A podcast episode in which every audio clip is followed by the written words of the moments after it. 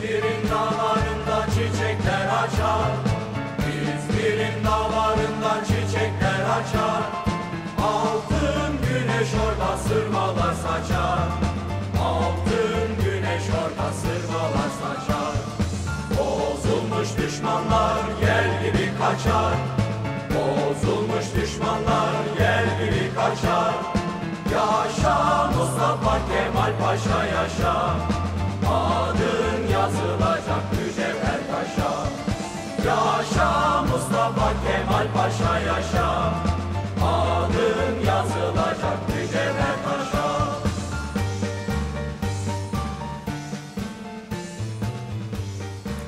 İyi akşamlar.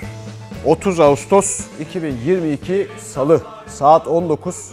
Fox Ana Haber'desiniz. Ben Selçuk Tepeli.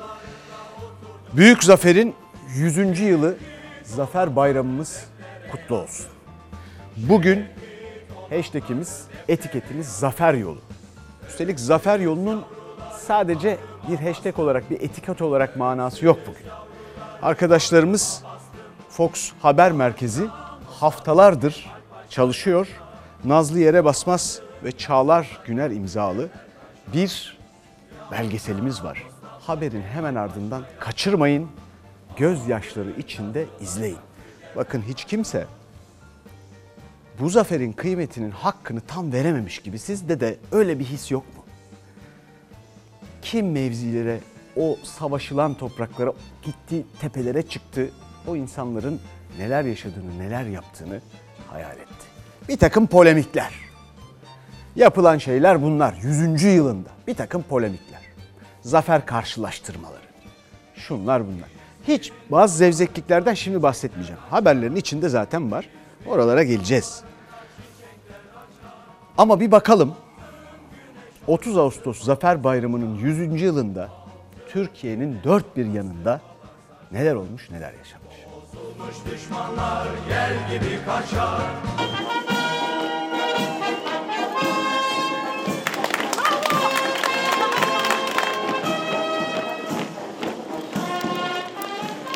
Atatürk için geldim. Çok mutluyum. Bu yollarda mı göreceğim bana yeter.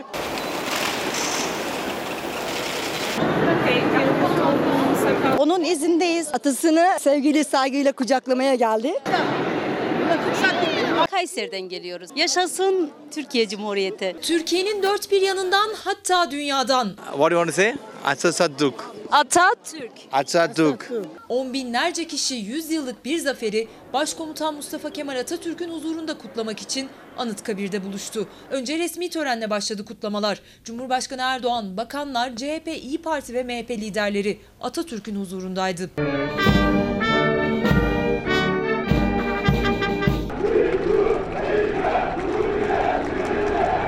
Anıtkabir avlusundaki az sayıda sivil Cumhurbaşkanı Erdoğan'a alkışlarla tezahürat yapıyor. Törenlerde slogan atmak yasak ama Cumhurbaşkanı Erdoğan ve MHP lideri Bahçeli sloganlar eşliğinde Anıtkabir'den ayrılırken o sloganları atan vatandaşların pek çoğu da liderlerin ardından Atatürk'ün mozelesine uğramadan ayrıldı. Mozeleye çıkmadan gidiyorsunuz ama Cumhurbaşkanımız çıktı. Teşekkür ederiz. mozeleye çıktınız mı? Yok. 30 Ağustos Zafer Bayramı'nı. Şu an çıkmadık. Beraber çıkacağız. Sivil olarak geldiğiniz için soruyorum. Siz buraya Evet. bir törene davetli olarak mı geldiniz? Hayır, vatandaş, Cumhurbaşkanının davetiyle mi vatandaş olarak geldik. Erdoğan 30 Ağustos törenlerine Beştepe'de devam ederken Anıtkabir'in kapıları halka açıldı. Atatürk'e sevgi ve minnetini göstermek isteyenlerle avlu Atatürk'ün mozelesi doldu taştı. Minnet duyuyoruz. Gurur duyuyoruz. Türk kadınına bu hakları verdiği için. Dürüst konuşmak gerekirse nasıl bir roller coaster'a daha doğrusu hızlı trene binme heyecanı verirsiniz o derecede bir heyecan var içimde. O kadar büyük bir heyecan. doğru doğru. Gazi Mustafa Kemal Atatürk bir Türk kahramanı. Bizim için vazgeçilmez bir karakter olduğu için ve onu göreceğim için ilk defa onun heyecanı. Torunlarımı, atalarını ziyarete getirdim. Bunlar atalarını öğrenecekler. Bu ülkeye sahip çıkmamız lazım. Şartlar ne kadar zor olursa olsun asla dönmeyeceğiz. Faydalı olmak için biz bu ülkede doğduk. Ezanlarımız susmuştu. Düşmanlar her tarafı parçalamıştı, işgal etmişti. Kendi savaşan, şa- gazi olan, böyle bir dehaya düşman olan hiç dünyada yok.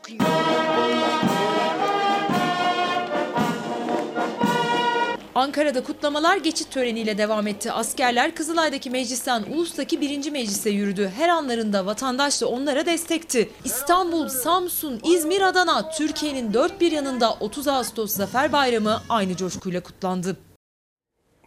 Bir kıymetli yurttaşımızın bu haber videosunda söylediği gibi bu memlekete elbette sahip çıkacağız. Yolda mı bulduk biz bu memleketi? 1919'da 16 Mayıs'ta Bandırma vapuruyla İstanbul'dan yola çıkıyor Mustafa Kemal Paşa. Yolda işgal kuvvetleri İngilizler gemide arama yapmak istiyorlar. Silah arayacaklar. Şimdi deniyor ya tek kurşun atılmadan efendim sözde işgal yokmuş, şuymuş, buymuş böyle şeyler söyleniyor ya. Margaret Macmillan İsmail Kahraman okumamıştır hiç. Öneriyorum. Margaret Macmillan'ın kim olduğunu ilerleyen haberlerde yeri geldiğinde söyleyeceğim ama bakın net tarif ediyor. Müttefik savaş gemileri limanı öylesine doldurmuştu ki yekpare bir kitle gibi görünmekteydiler. Sultan hastayım ben diye mırıldanıyordu. O arama yapılırken bir endişe var tabi. Mustafa Kemal diyor ki Gazi Mustafa Kemal Atatürk. Cesaret bunda onlar gemide silah arıyorlar. Hayır. Biz Anadolu'ya silah götürmüyoruz. Onlar sadece bunu biliyorlar. Biz Anadolu'ya cesaret, irade, ideal ve iman götürüyoruz. Onlar bundan anlamaz diyor. Hastayım ben diye mırıldanan sultanın, padişahın karşısında yine Margaret Macmillan şöyle söylüyor. Atatürk ise başka bir şey söylüyor diyor. Geldikleri gibi giderler. Efendim bu vesileyle 100. yılında başta Gazi Mustafa Kemal Atatürk olmak üzere bütün silah arkadaşlarını bu vatan için can vermiş, şehit olmuş, çarpışmış herkesi minnetle, saygıyla, rahmetle anıyoruz. Sağ olun, var olun. Bunu yapan herkes için söylüyorum bunu da. Böyle anan insanlar için. Çünkü bunun kıymetini bilmeyenlerden değil vatana millete kendilerine bile hayır gelmez haberleri yok. Peki Anıtkabir'de coşkuyla insanlar anmak için, ziyaret etmek için, dua okumak için gittiler. Ama ne oldu? Resmi törenin ardından hemen vatandaşa açılmadı. 36 derece sıcak var. Oradan oraya sürüklendi vatandaşlar.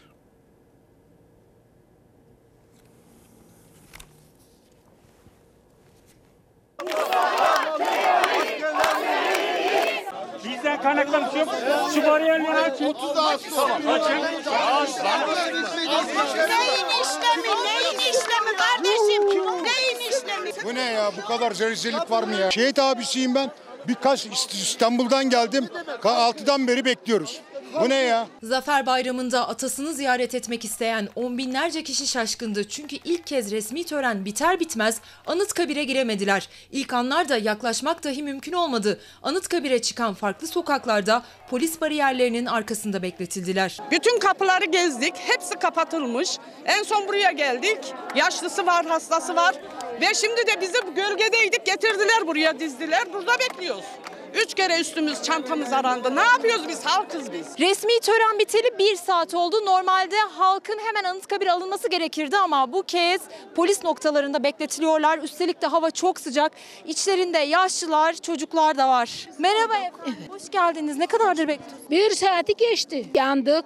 Kalp hastasıyız. Arka kapıdan indik ama o kadar yürüttüler ki orta kapı bu kapı derken bir saatten fazla yol yürüdük ve bir saatten fazla da burada bekliyoruz. Milletin bugün heyecanı var. Bu milletin sevinci var. Buraya atamıza gitmek istiyorsa gitmemiz gerekiyor. 3 saat öbür kapıda bekliyoruz. 1 saati bu kapıda bekliyoruz. Böyle bir şey olmaz. Böyle bir şey görülmedi yani. Buraya gelmeyin istiyorlar. Ailecek geldik ve ömrümüzün sonuna kadar da olsa burada bekleriz Atatürk için. Atatürk sevgisi bir ömür bekleriz dedirtti ama zaman geçtikçe sinirler gerildi. Anıtkabir'in önüne bile ulaşamayan vatandaşlar kimi zaman alkışla, kimi zaman sloganlarla tepki gösterdi.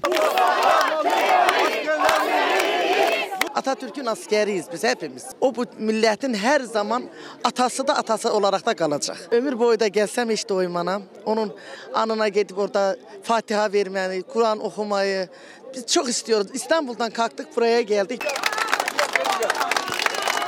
...36 derece sıcakta vatandaş neden bekletildi bilinmez ama tepkiler sonunda bariyerler açıldı.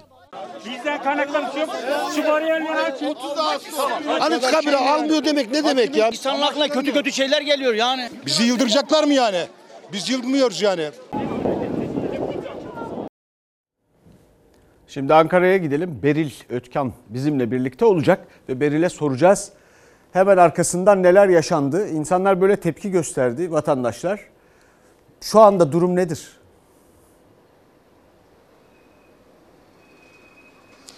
Evet gerçekten bugün Ankara çok sıcaktı. Büyük bir coşkuyla Türkiye'nin dört bir yanından gelen insanlar hemen Anıtkabir'in avlusuna girmek istediler.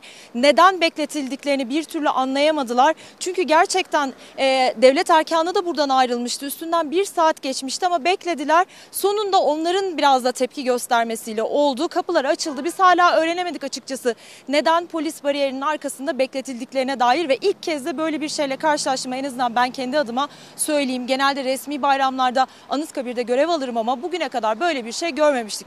Ama sonrasında yine o hep bildiğimiz manzara yaşandı. Coşkuyla, sevinçle, minnetle herkes 7'den 70'e Atatürk'e koştu. Atasına koştu, Mozelle'ye çıktı. Şu an hala Anıtkabir'in avlusunu kameraman arkadaşım Serhat Yağmur şimdi sizlere gösterecek. Kapılar bugün saat 10'a kadar açık olacak. Ondan sonra kapılar kilitlenecek ama Anıtkabir Komutanlığı çıkış için bir saat vermiyoruz dediler. Ama 10'a kadar girişler devam edecek ve hala girenler, çıkanlar kalabalık. Atatürk'ü minnetle, minnetle anmak isteyenler var. Tabii biz de aslında e, Anıtkabir'in avlusunda olmak isterdik. Bu manzarayı tam da yerinden sizlere aktarmak isterdik ama bizlere de izin çıkmadı. Hatta şöyle bir e, kafalarımız karıştı bizim de. Çünkü bazı bayramlarda, özel günlerde girebiliyoruz, bazen giremiyoruz. Bir arşiv, arşiv taraması yaptım ben kendi adıma. E, 23 Nisan'da içeride vatandaşlarla röportaj yapabilmişiz, çekim yapabilmişiz. 19 Mayıs'ta yapabilmişiz ama nedense 30 Ağustos'ta biz mikrofonlarımızı Anıtkabir'in avlusunda da uzatamadık. Cep telefonu görüntüleriyle Mozelle'den, avludan sizlere görüntüleri aktardık ve yayınımızı da maalesef izin verilmediği için Anıtkabir'in kapısının önünden, karşısındaki caddeden yapıyoruz. Ama şunu söyleyelim, coşku, mutluluk ve bu 100. yılında büyük zaferin e, sevinci hiçbir şeye engel değil. Kutlamaya devam ediyoruz. Teşekkürler Beril. Böyle yapa yapa, böyle davrana davrana artık Gazi Mustafa Kemal Atatürk'ün o coşkulu sevgiyle birlikte ne kanun ne kol kuvvetiyle korunmasına gerek kaldı. İnsanlarda uyandırdıkları tepkinin farkında değiller. Evet. Siyasete bakalım böyle milli konular, büyük zaferler siyasete nasıl yansıyor? Şimdi Cumhurbaşkanı Erdoğan dedi ki 2023 taarruzuna hazır mısınız? Yani üstüne gerçekten kafa yorulacak bir cümle bu. Zaten taarruz benzetmesine epey de tepki geldi. Kütahya bugün kendine yakışanı farklı bir şekilde büyük taarruzun yıl dönümünde yerine getiriyor. 2023 taarruzuna hazır mıyız? Nezaketsizlik, kabalık falan değil. Bu densizlik. Ve hey densiz. Bilmez misin? Büyük taarruz kimlere karşı yapıldı? Büyük taarruzun sonunda kimler denize döküldü? Hayırdır Sayın Erdoğan ne taarruzu? Karşınızda düşman mı var? Cumhurbaşkanı Erdoğan büyük taarruzun yıl dönümünü hatırlatarak Kütahya Meydanı'ndan seslendi. Seçim vurgusuyla 2023 taarruzuna hazır mıyız diye sordu partililere. O soru muhalefeti öfkelendirdi. 2023 taarruzuna hazır mıyız? Hazır mıyız? Hazır mıyız? Sen şimdi gelecek sene kime taarruz edeceksin? Seçimlerde siyasi rakiplerini bir düşman olarak işgal kuvvetleriymiş gibi görmek, denize dökmeye niyetlenmek neyin nesidir? Böyle bir şeye ne gücün var, ne haddim var, ne takatim var. Taarruz kelimesini kullanarak Türk milletinin kahramanlığından faydalanmaya çalışıyorsunuz. Bu kutuplaştırıcı dile ne zaman son vereceksiniz? Sürekli kutuplaştırma, sürekli kutuplaştırma. Karşınızda bir düşman yaratıyorsunuz. Meydandakilere 3 kez üstüne basa basa sordu. Hazır mıyız diye Erdoğan. Seçim üzerinden gelen taarruz göndermesine sert çıktı muhalefet. Erdoğan için her cümlesiyle halkı kutuplaştırıyor. Siyasi rakiplerini düşman olarak görüyor diye ses yükseltti. Bir işgal kuvvetinden bahsedilecekse bu memleketin güzel insanlarının bu birlik beraberlik duyguları yerine bu nefret dilini siyasete işgal ettiren senden bahsetmek lazım. Biz kimseyi taarruz etmeyi değil, ülkenin içinde iki düşman varmış gibi gören ve ülkeyi öyle yöneten senden kurtaracağız. Taarruz polemiğinde muhalefet taarruz edilecek düşman değiliz derken Erdoğan'a karşı cevabı sandık göndermeli verdi. Şimdi haberin hemen ardından bizim belgeselimizi aman kaçırmayın. Bakın nasıl kutlanması gerekecek. Ne yapılması gerekirdi? Böyle bir bayram eğer kucaklaşacaksak nasıl olmalıydı? Fikir verebilir. Şimdi ilginç olan hep diyorlar ki efendim işte e, Osmanlı ile ülkenin geçmişiyle barışmak lazım. Efendim işte tarihimizle barışmalıyız filan. Bugünümüzle de barışmalıyız. Siz de bugünle barışın. Bu o kadar zor bir şey değil ki. Ayrıca öyle bir açıdan bakıyorlar ki ve bunu siyasete alet ediyorlar. Siyasete alet edilmesi feci. Çünkü küçük siyasi hesaplarla bir kere memleket bir yere varamıyor. Varabiliyor mu sizce? Bakın şu anda hayatımıza yaşadığımız zorluklara, ekonominin durumuna bir bakın. Dünyadaki halimize bir bakın. Ayrıca Boris Groys diye bir adam var. Yanlış hatırlamıyorsam bir sanat tarihçisi diyor ki insanlar kendi hikayelerinde önemli olduğunu düşündükleri şeyler güven altında değilse yeni şeyler düşünüp geleceğin temelini atamazlar. Müzeler zaten bunun için vardır özellikle de. Cumhuriyete saygısızlık Osmanlı'ya da saygısızlıktır. Yani bunu asla kimse unutmamalıdır. Bunların ikisinin arasında çok önemli bağlantılar vardır.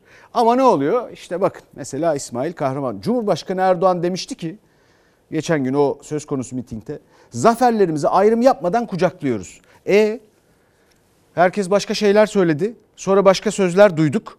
İsmail Kahraman eski meclis başkanı neler söyledi hatırlayın. Buyurun ders gibi yanıta. milli mücadeleye inanmayan, Kurtuluş Savaşı'nda kurşun sıkılmadı diyerek bunca şehidimizin kemiklerini sızlatan, Atatürk'ü kendince küçümsemek için bu yalana sarılan gafile bir bakın hele. Cihan Harbi bitti. Müstevliler alacaklarının birkaç kat misli aldı ve öyle gittiler.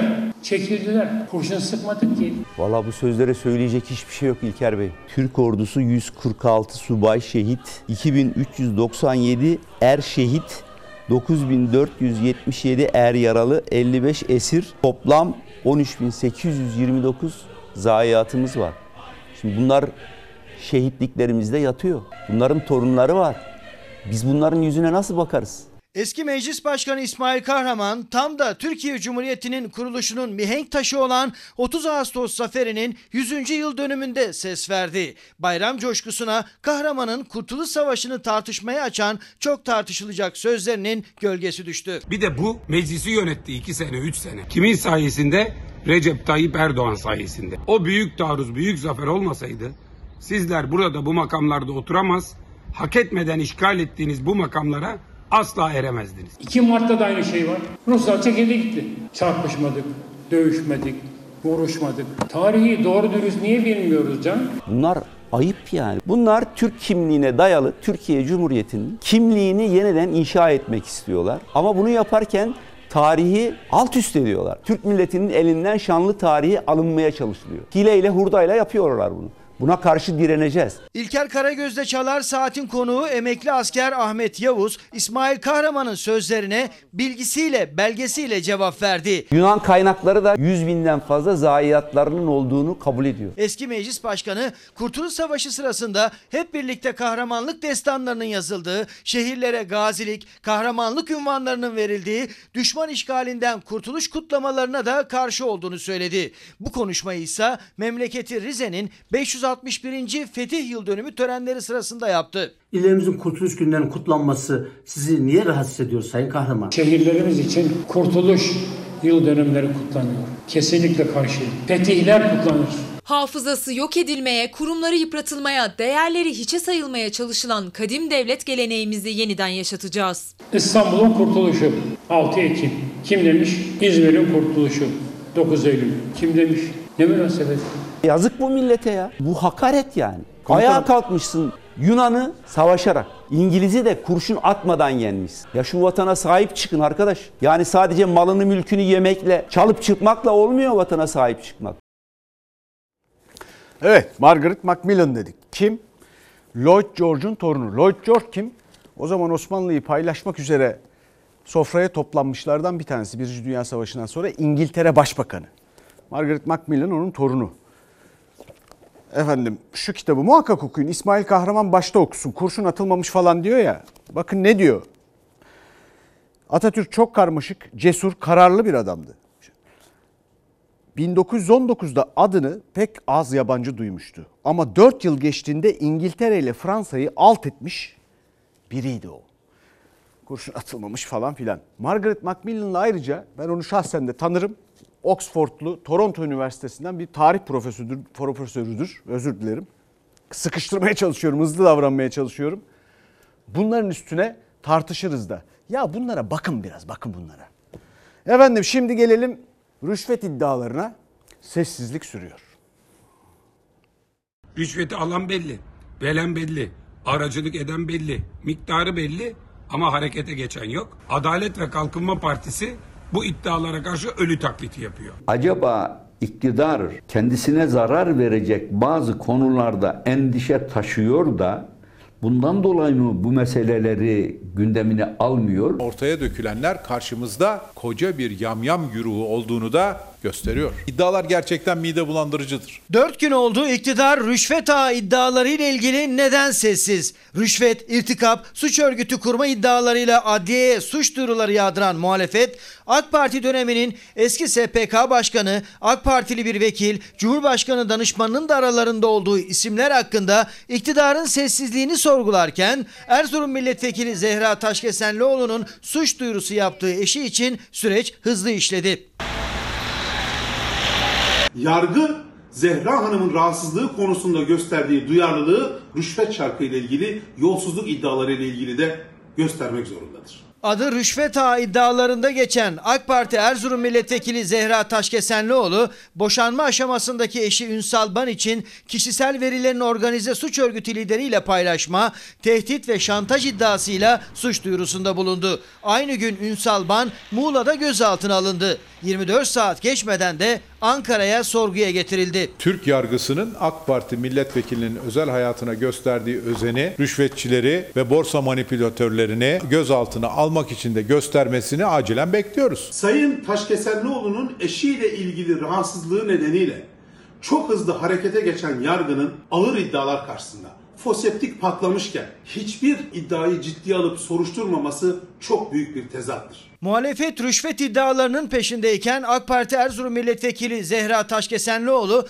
bu kez kendisinden rüşvet istenildiğini açıklayan iş insanı Mine Tozlu Sineren için Ankara Cumhuriyet Savcılığına suç duyurusunda bulunduğunu açıkladı. AK Partili vekil Erzurum'un Hınıs köyünde Mayıs 2018'deki görüşmeyi doğrularken içeriğini yalanladı. Ali Fuat Bey e, başkan olduğunda randevu talebinde bulunduk. Tamam. Aylarca verilmedi. Araya giren kişiler bana e, Zehra Hanım'la görüşmem bittiğini Erzurum'a gittik. Hınıs köyü kahvehanede Zehra Hanım'la biz görüşmemizi yaptık. Sineren'i dinledikten sonra talebinin şahsımla alakadar olmadığını, sermaye piyasası kuruluyla görüşmesi gerektiğini, konuya müdahil olamayacağımı belirttim. Ben de bunu abime ileteceğim. Tekrardan gene işte Ankara'ya çağrılıyoruz. AK Partili vekil Mine Tozlu Sineren'in rüşvet iddiaları ile ilgili gündeme getirdiği danışmanlık şirketiyle ve görüştüğü kişilerle ilişkisini de reddetti. Bir tarafta AK Partili vekilin suç duyurusu, diğer yanda muhalefetinkiler. Gözlerse yargıda. Hiç kimse bu olaylar Türkiye'de yaşanıyormuş gibi davranmıyor. Sanki paralel evrende Cumhuriyet'in savcılarının kılı kıpırdamıyor. Burada başka bir vahim durum meydana geliyor. Yani demek ki savcılar hükümetin etkisi altındalar. Bundan dolayı kılları kıpırdamıyor. Muhalefetten herhangi bir isim ile ilgili bugün iktidar mensupları hakkında ortaya atılan iddiaların binde biri ortaya çıksa harekete geçen savcıların bugün sesini çıkartmaması HSK'nın ve yargının AKP'nin şubesi haline geldiğini gösteriyor. Şimdi memlekete bakın. Öğretmenlerine gazla müdahale ediyor.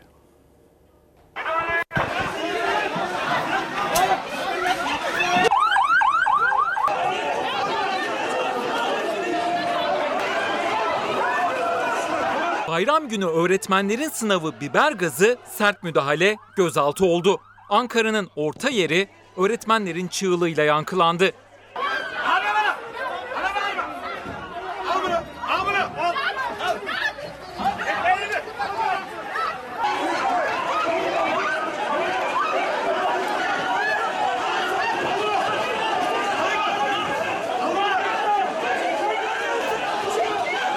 Özel okul öğretmenleri, Türkiye'nin dört bir yanından gelen öğretmenlerin ve ataması yapılmayan öğretmen adaylarının da desteğini yanlarına alarak 5500 liralık asgari ücretin altına düşen ücretlerine, sözleşme dayatmasına, uzun mesailere karşı Milli Eğitim Bakanlığı'na seslerini duyurmak istediler ama yolları ilk adımda polis engeline takıldı.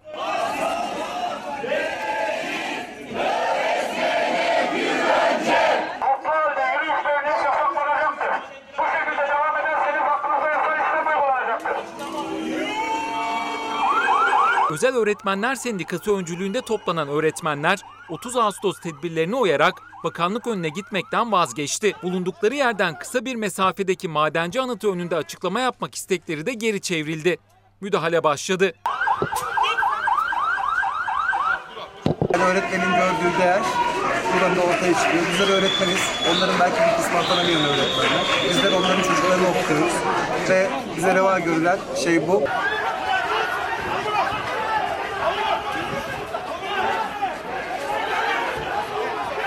Öğretmenlere gaz mı sıktınız? Öyle mi? Öğretmenlere şiddet uyguladınız? Öyle mi? Öğretmenlere al bunu diyen o kişi beni beklesin. Öğretmene yapılan bu efeliği affetmeyeceğiz.